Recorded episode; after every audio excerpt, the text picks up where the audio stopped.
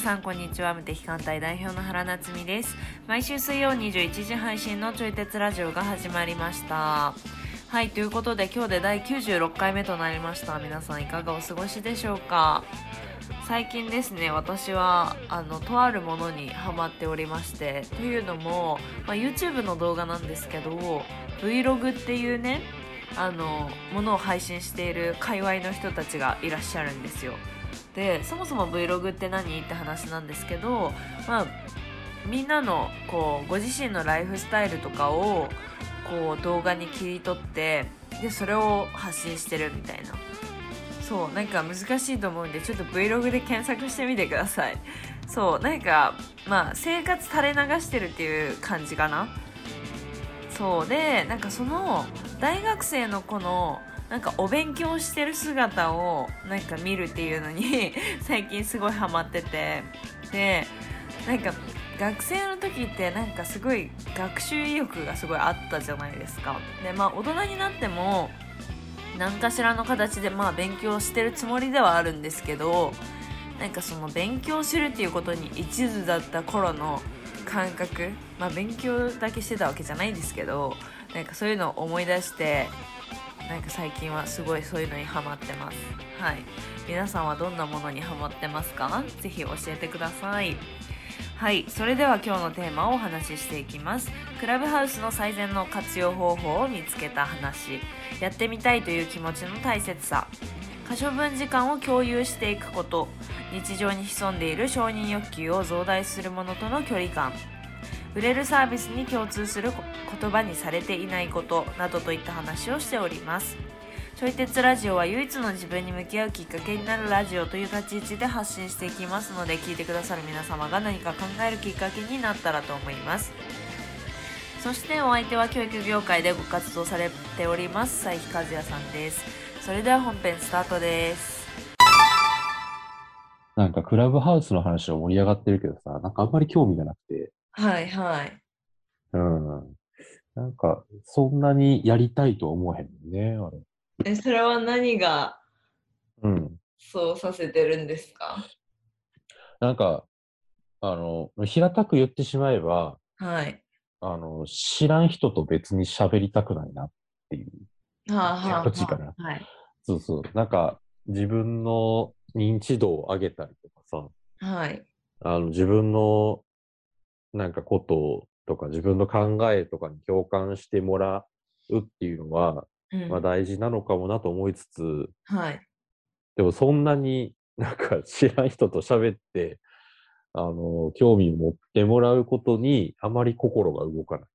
はあはあはあはだからそれよりは、あはあいの、自分の講座に参加してくれてる人たちと、はいなんか喋るツールとしての方が使いたいよね。うんうんうんうんうんうんなんか、そのクラブハウスって本当にアプリ立ち上げて部屋作って、そこにこう集まってわわちゃわちゃ喋るっていう感じだから、はいで、今のところ、なんかそれを気軽にできるツールってあんまないかもと思うよね。うんうんうんあの、LINE とかでもできなくはないけど、ちょっと音質悪かったりとか、ああのーみんなで喋るとね、はいはいたりとかするし、で、はいうーんとね、あの、会話に参加してない人の雑音とかも結構入るんだよね。うんうんうんうんうん、ただ聞いてるだけの人とかの。はいだから、あの、なんかクラブハウスの、なんかその、みんなで喋るというツールの部分は、機能は高いうんうんなと思ってるから、なんかそれを、内輪の話で使いたいなっていうふうに思ってるんだよね。うんうんうんうんうんだから、新規獲得のためのツールっていうよりは、なはんいか既存のつながってる人たちの関係を深めるツールにしたいなと思ってる。なるほどうん。えちで、なそみれにで、 ちなみにあ、いいよあの。うん。ディスカードっていうアプリは多分それができますよあ、ディスコードはね、知あってるよ。 Discord ゲーマーですからね。あゲゲーーママーでーですから流ね行ってるんですねそうそう、ゲーム実況とかね、やってる人は大体ディスコード使ってる。あ、そうなんだ。うん私は、なんかそそうそうのそ、作業、うん今日、んうんなんか今からみんなで作業会しましょうみたいな層の人たちが使ってる系だと思ってた。ああ、うんうんうん。すいません、話はそれました。はい、大丈夫です。はい。そうね、ディスコード、ディスコードね、確かにディスコードも使えるよね。うんうんなんやろね、なんか手軽さかな。なんだろうね、なんかクラブハウス、ディスコードを使ってる時には、あんまりそういうふうに思わんかったんよね。へやっえぱ。りなんかゲーム、ゲームするときに使うツールみたいな印象があったのかもしれない。ああ、うんうんうんうん。そういう意味では。はいはい。うんうんなまんかあ SNS 的な役割がこうよく言われてたから、はい。あのクラブハウスは。うん。だから、そう、ね人とのこうつながりをより意識して使おうっていう発想とつながってたような気がする。うんうんうんうんで、なんかみんなで音声で喋るっていうことをそんなに深く考えたことがなかったから、あんまりそのはいディスコードの使い道とかもじっくり考えたことがなくて、うん。はい。そう、クラブハウスが出てきてこんなに話題になってるからちょっと考え始めたっていう感 じ。確かに考えるきっかけになりますよね、こういう。あ、そうそうね。そうそう 今まで流れてたものが、ちゃんとうん。考えるきっかけになる。あ、そうそうそうそうそう。ねえうん。私はなんかクラブハウスは、うん。やっぱり自分、なんか、それこそ人の話聞いてとか、私が喋ってとかじゃなくて、うん。あの、一番私にとってベストな使い方を見つけて、おう。というのも、うん。まあ私は BTS 好きな人をフォローしてるんですけど、なんか部屋みたいなのがあって、ほうほで、そこをクリックすると、海外の人たちがルームを開いてるんですよ。う。ほうほうほで、あの、英語で喋ってたり、まあ日本語の部屋とかもあったりするんですけど、う。うん。それを英語の練習のために喋りに行くっていう、 ハックを見つけました。おう。え、じゃあその英語で喋りに行ってるのあ、そうそうそうです、そうです。す。すげえ。おでやっお。やっぱりその英会話の勉強の時とは違って、うん。 みんなもう何ですかねめちゃめちゃ早いみたいなトークがこっちへの配慮とはないもんね。そうそうそうはい でやっぱ英会話っての先生方は、やっぱうん。英語が喋れない前提の人と喋ってくれてるっていうか評価が甘々だからうんうんうん。あもうもっと頑張ろうって思いました なるほそど。うですああ。だから、あえて、まあ、厳しい環境っていうか、そうそうそうそう現場にそのまま行っちゃうみたいな。はいああ、すごい、いい使い方やな。そうすごいいい使い方私見つけたと思ってしかも、会話の内容も自分が興味のあることやしそう、そうそうそうそうそう本当にそ だうから、喋ってたら楽しいよね。はい分かりたいとも思うやろうあし。そうそうそうそう聞くのも,、うんうんもう頑張るし喋るのうわ頑張ろうみたいな、ええめっちゃいいやん。そうそうそうすごいう ん。なんかいいハックを見つけたわ私と思ああ。そうか、今話聞いてて思いついたけど、なんかそれこそその、なんかゲームの話をしてる人とかのところに行きゃいい話だね。うあーそ簡単にはうそうですねそうでとすかね自分の興味のあることを喋ってる人とか、自分の興味のある話題を普通に喋ればいいだけなのね。はいうん。そうか、子供のゲームに悩んでる親はいはい集まれみたいなとか。はいはああ。なるほどな。なんか興味がないと本当に考えへんねやね。な んか自分で話しいいてやるでもそれは確かにあるかもしれないですと。ね。うん。はい。私も興味なかったけど、うん。なんかそれこそ、小木さんがクラブハウスのアカウント作ったみたいな話題で、うん。なるほどね、みたいな。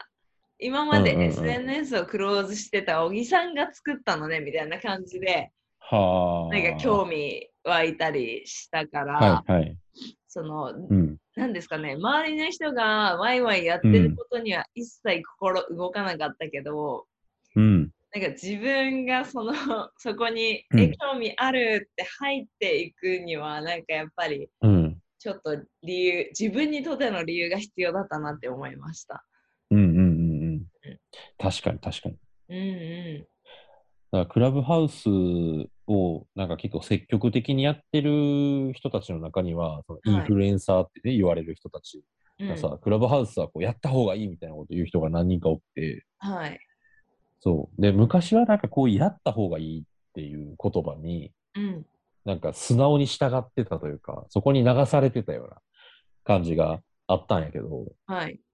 でもなんか今はもう流されなくなって、はい。で、なんかそういう自分が、今なっちゃんが言ってくれたみたいな、興味がある人がやってたらやりたいなって言ったりとか、はい。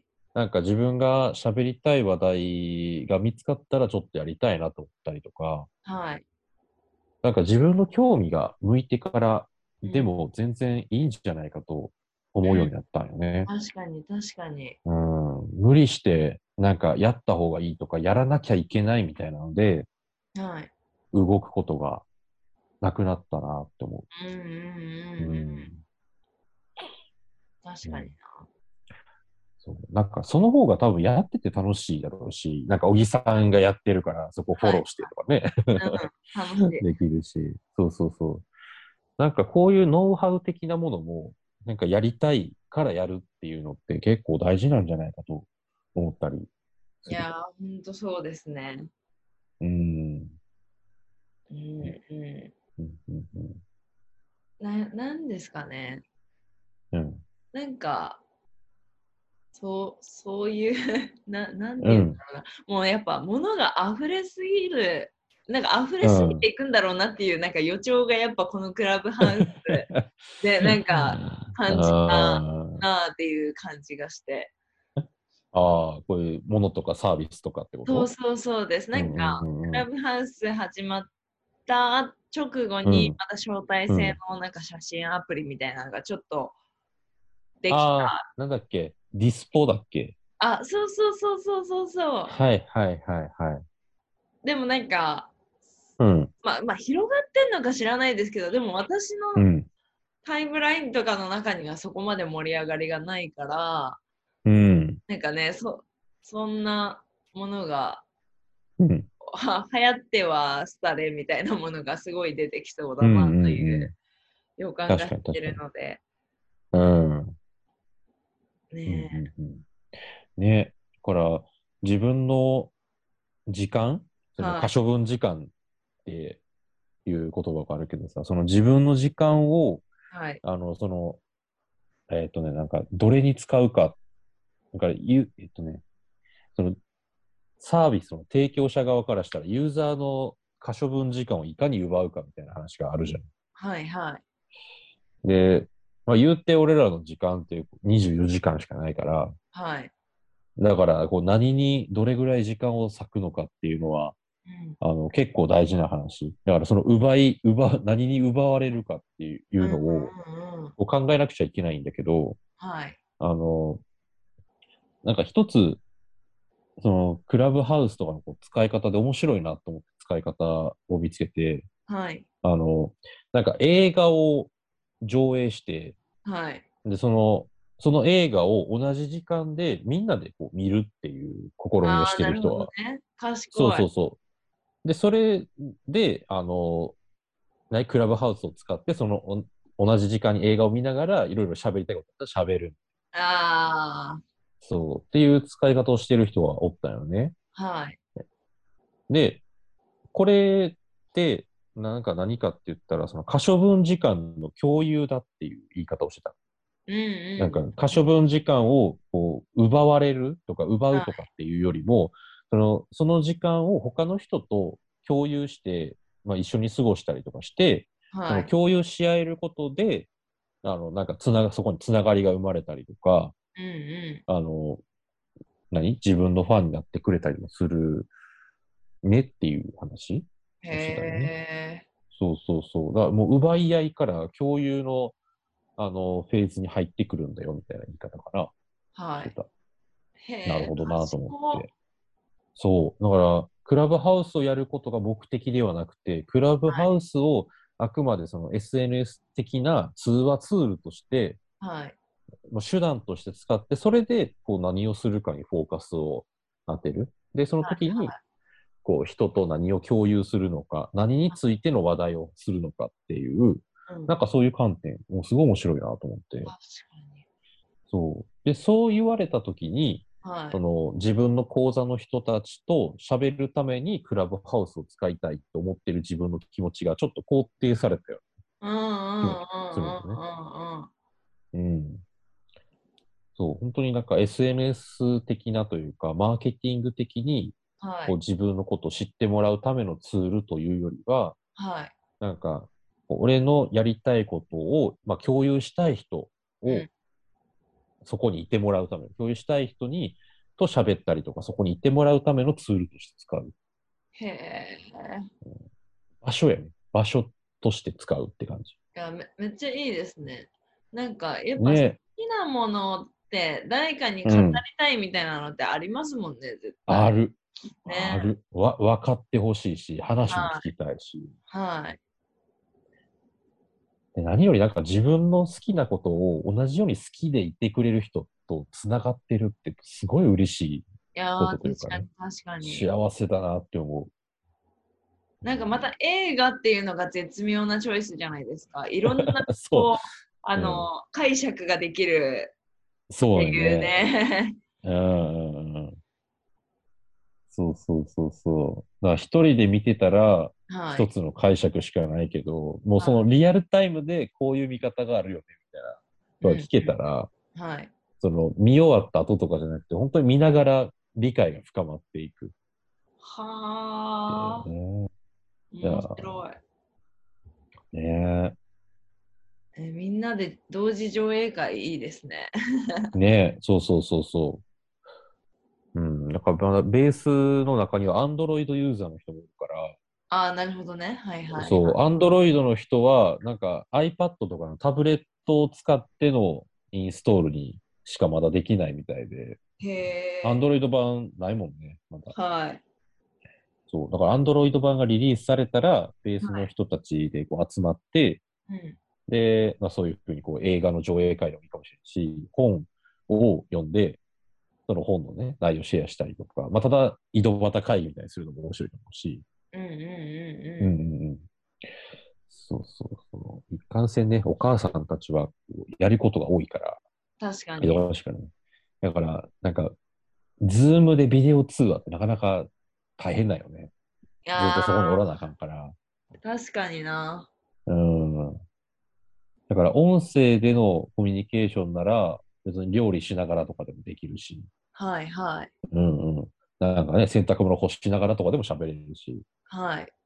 うん。だからすごいいいツールだなって思ったりしてる。確かに。本当使い方によっては可能性無限大ですね。ね。うん。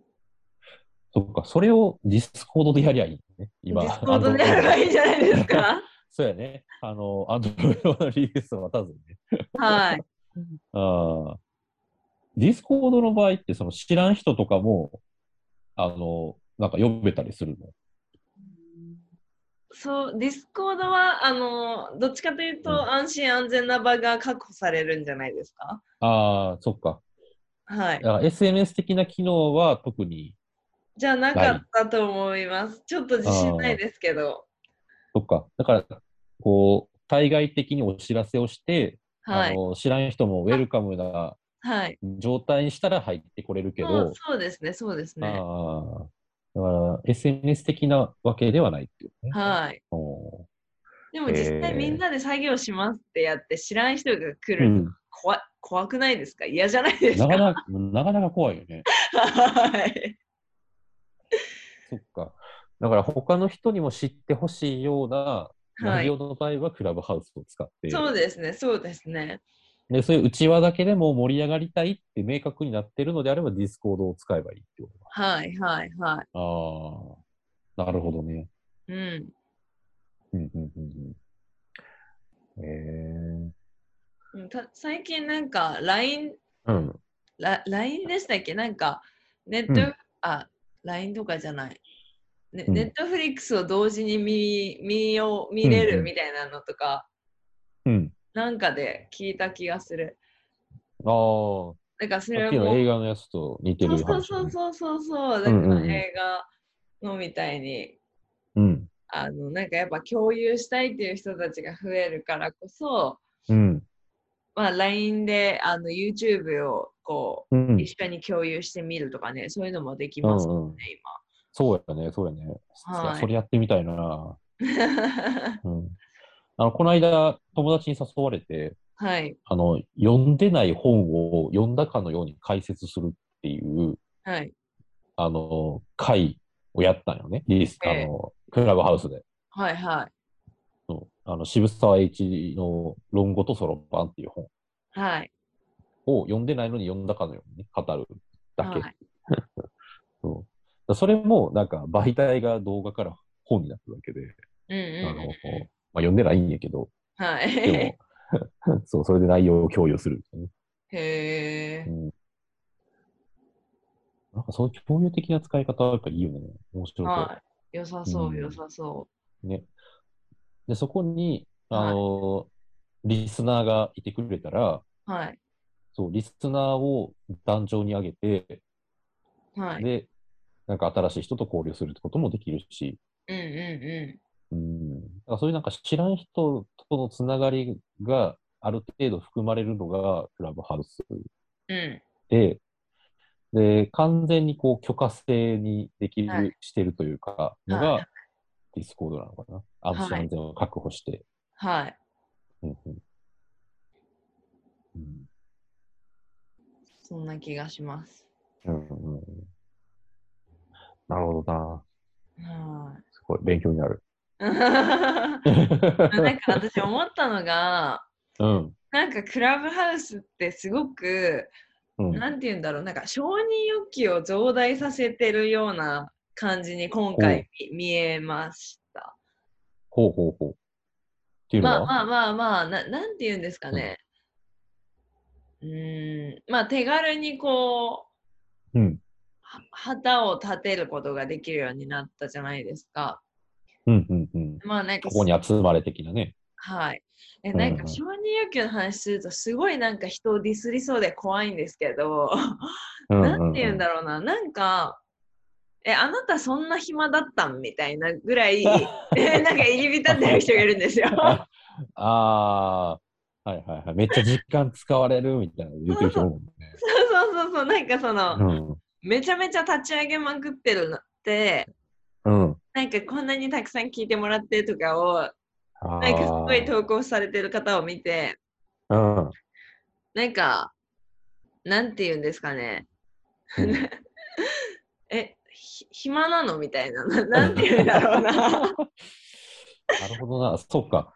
その部屋に、あはのい。完全にリスナーとしているはいっていうのは、言ったら、Facebook で言うと、このいいねみたいな感じなのかな。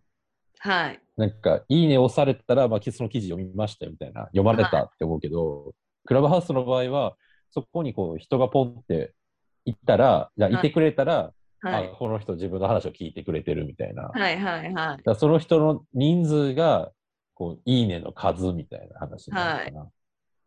ああ。で、なんかやっ顔がぱ、見える。でここ心地いいのかなみたいな。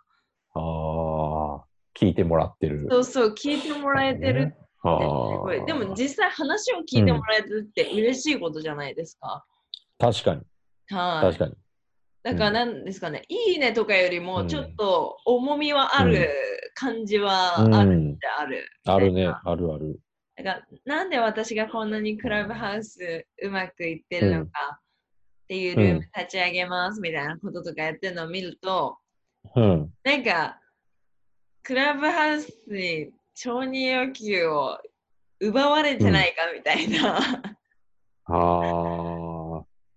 なるほどね。っていうことは、裏を返せば、日頃からその人は話を聞いてもらえてないっていうこああ、ななるるほほどね。確かに確かに。と。だから、そのまあ、忙しかったりとか、そはのい暇な時間があったりとかすると、うん。なんか、なんぼ忙しくても、承認欲求を満たすために、その部屋を立ち上げるみたいな。はいはいはい。うんわかんないですけどね、その人の実態がどうなってるのかわかんないですし、本当はどういうつもりでやってんのかわかんないですけど、私にはうんうんただ偏見の目でそう見えたみたいな。 そうそう。うんでも確かに、このなんか、うんお今までね、例えば、うんインフルエンサーとか数字で測られたりとか、うんまあ、こういうラジオっぽいものは選ばれた人しかできなかったりしたものの中で、うんこう新しいものが始まるってことはなんか、うんそのチャンチャンスだと考える人はいるかもしれないですね。なんか成り上がれるかもしれないチャンスみたいうんうんうん確かに。な。はい。うんまあ、外から見たらそのチャンスと捉えて動いているのか承認欲求を満たそうと思ってやってるのかっていうのははい。その人の実態を追いかけてみないと分かんないしその人の実態を追いかけるほど暇ではない。そうそうそうそうそうそう、残念ながらね。 そう、そこは別にいいんやけど、でもはい確かに、その承認欲求を満たしたいがためにはい。やってる人もいそうだよはい。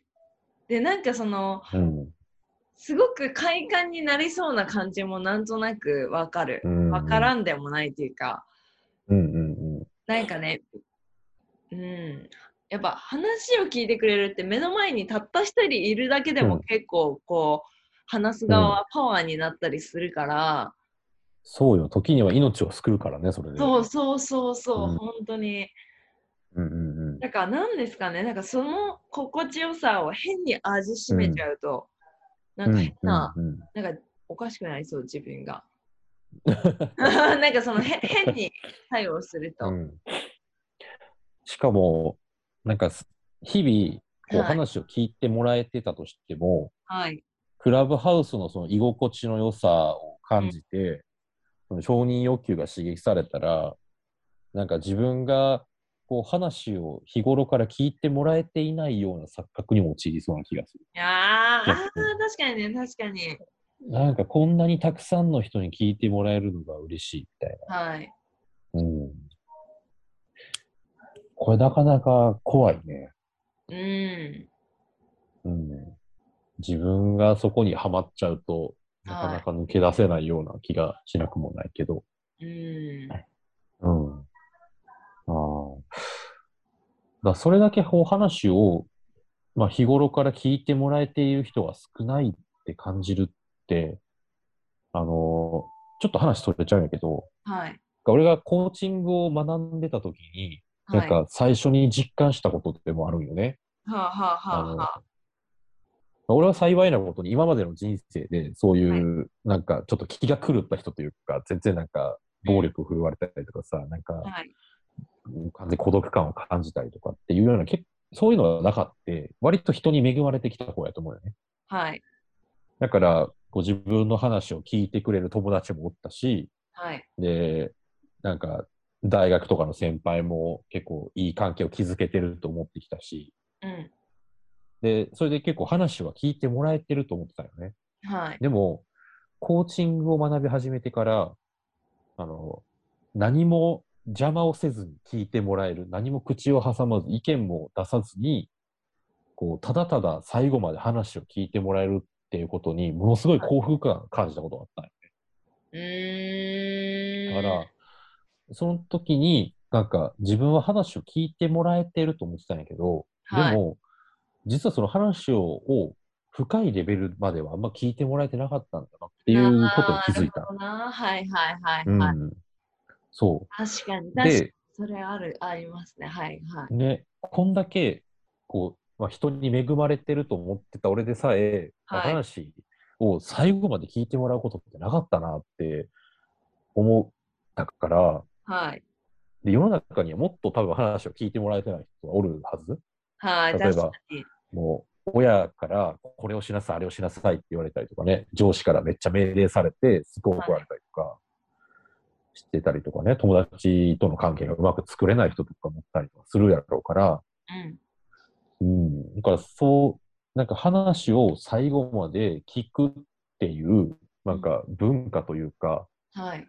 なんかそういうこう常識みたいなものが、まだ世間には浸透してないんだなって思ったよね。なるほどうな、ん、だそれが今から10ちょうど10年、じゃあ9年前か、はい。 2010年か、9年前に感じたけど、はいで。もこんだけやっぱクラブハウスが流行って、そこで承認欲求が満たされたり、もっと話を聞いてほしいみたいな。っはい。て思う人が多いっていうことは、まだそこは当たり前になってない、解消されてないっていうことなのかもなと思った。ああ、確かに確かに。うん。でも話を聞いてもらうだけの力ってめちゃくちゃありますもんね。めちゃくちゃある。めちゃくちゃありますよね。ある。肯定されるだけでもいいし、ただ黙って話を聞いてもらうだけでもいいしね。はい。うん。でもその価値ってやっぱ話聞いてもらう、ね例えば話聞いてあげますよって言われたとてあんまうん。こう感じることは難しいのかもしれないですけど、うんうんうんこうやってサービスにうまい感じで組み込まれてたらうん。 なんなんか心地よくそれがするりとうん。なんか沼に入るため の第一歩になりそう。そうよね。は確かい。にな。なんか話を聞いてほしいですっていう、自分から言うのってちょっと、はなんい。やろうな、なんか抵抗感があるというか、っていうか、あそれーが言えるなら多分話を聞いてもらえてる。いや、確かに、確かに。い や、それそれ結を構、結構大事なことですね。いや、確かに。そうそうそう。だから話を、なんか聞いてもら、聞い話を聞いてほしいんですって言わせなくても話を聞いてもらえる環境に、その人を招き入れるはい。っていうことうんが大事だな。いや、確かに。うんうんなんかね、それこそお役立ちなことを発信しますってうんうん言えば、その自分うのん話を聞いてほしい承認欲求は隠せるわけじゃないですか、クラブハウスうで。んうん確かに。 で、だからな、なんですかね、なんか、うん本当の欲求をなんかうまく、うんなんかうまくサービスの中で練り上げてなんかうまいことやってるサービスがスケールしていきそうですね。うんうんうんうん。確かに。なんか表にあはい。んま出してないけど、実は入ってみたらめっちゃ話聞いてくれる。そうそうそうそうそうそう。ああ。なるほどね。はい。そうか。じゃあ、その子供のゲームに悩む親のための部屋とか作るときも、話を聞きますよみたいなっていうのは打ち出さない方がいいと。うんうんうん。なんか話を聞きますよっていうところに足を踏み入れるということは無意識に話ん。うん聞いてもらえてない私というレッテルをうんうとともに歩むことになるかん。いや、そうよね。ら。はい。確かに。だからそうすると、かえって、その人の承認欲求を刺激することになってしまうし、そうそうそうそうそうそで、なんか、そんなにし、なんか深刻に悩んでる人しか来なさそうだね。う。ああ、確かにね、確かに逆にね。に。ねえ。いやなるほどなそういう、なんですかね、本来人は出しづらい感覚をうまく、なんかサービスに練り込んでるって賢いなって思いました、喋ってて。うんうんうんうん。いかがだったでしょうか私たちが話しているのは答えでもなくて、ただのテーマを投げている感じなので、皆様が哲学するきっかけになったら幸いです。そしてこちらのラジオではお便りを募集しております。私、原と和也さんへの質問やご意見などお待ちしております。フォームがありますので、そちらから送信してください。それでは来週も水曜21時にお会いできることを楽しみにしております。ではさようなら。